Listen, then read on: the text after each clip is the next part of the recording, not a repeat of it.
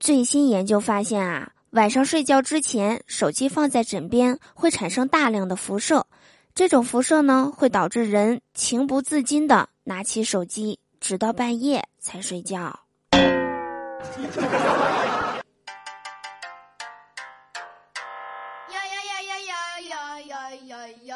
Hello， 手机那边我最亲爱的你，想我了吗？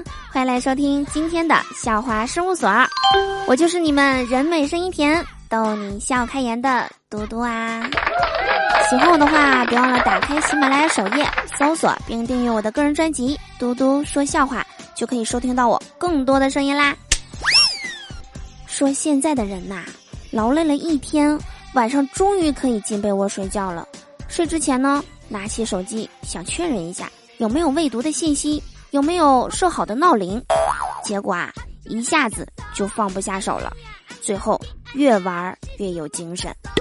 其实呢，明明也知道熬夜有害身体健康，但是啊每到深夜理智都会瞬间迷路，从而开启了修仙之路。你想想看啊，一个连白天走路都要盯着手机的人，又怎么能放弃一个可以躺在床上玩手机的机会呢？这个视频太逗啦！沉迷于刷视频的人，口头禅永远都是再刷五分钟就睡觉，然后不知不觉五十分钟过去了。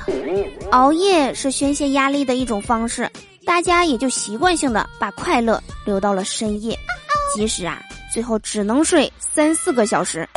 但是你算过你的熬夜成本吗？对身体造成的隐形伤害姑且不算，痘痘、眼袋、黑眼圈就是熬夜最为直观的结果呀。有人问啊，如何补救呢？花钱呗。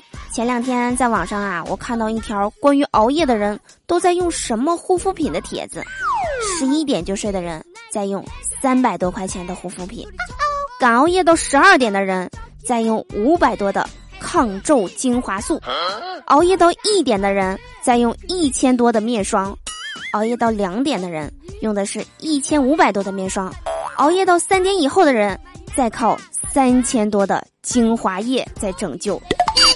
这哪是熬夜呀，这就是在烧钱呐！聊天没有那么容易，越到深夜价格越美丽呀。熬夜真的是有钱人的专属啊，对于我们这种普通人来说啊，早睡早起那才是性价比最高的呀。那么我们本期节目的互动话题就是，你说过的最多的谎言是什么呢？评论区留下你想说的话，下期就有机会和嘟嘟一起上节目啦。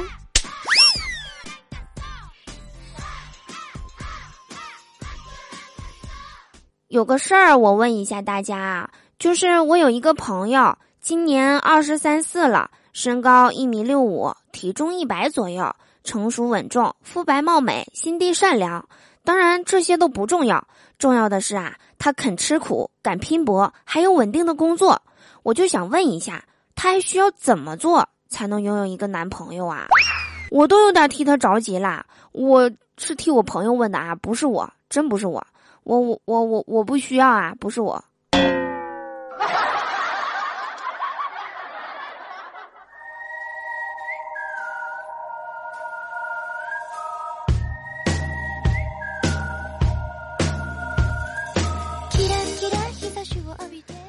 回来，你现在收听到的依然是何以解忧唯有嘟妞的笑话事务所，我依然是你们超级无敌可爱至极的嘟嘟啊。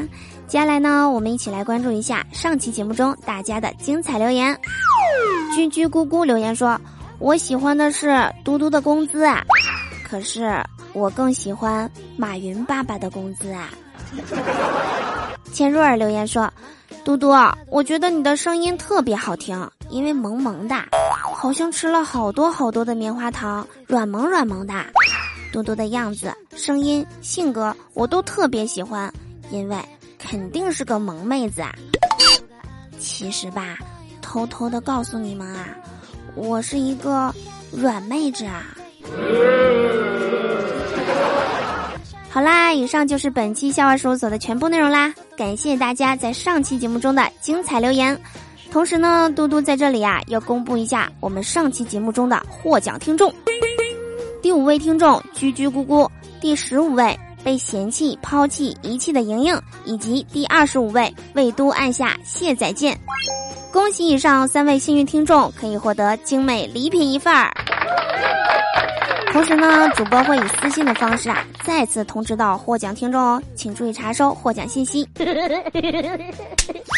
最后呢，祝大家每天开心，事事顺心，可乐记得加冰，听我记得走心哦。我们下期节目再见啦。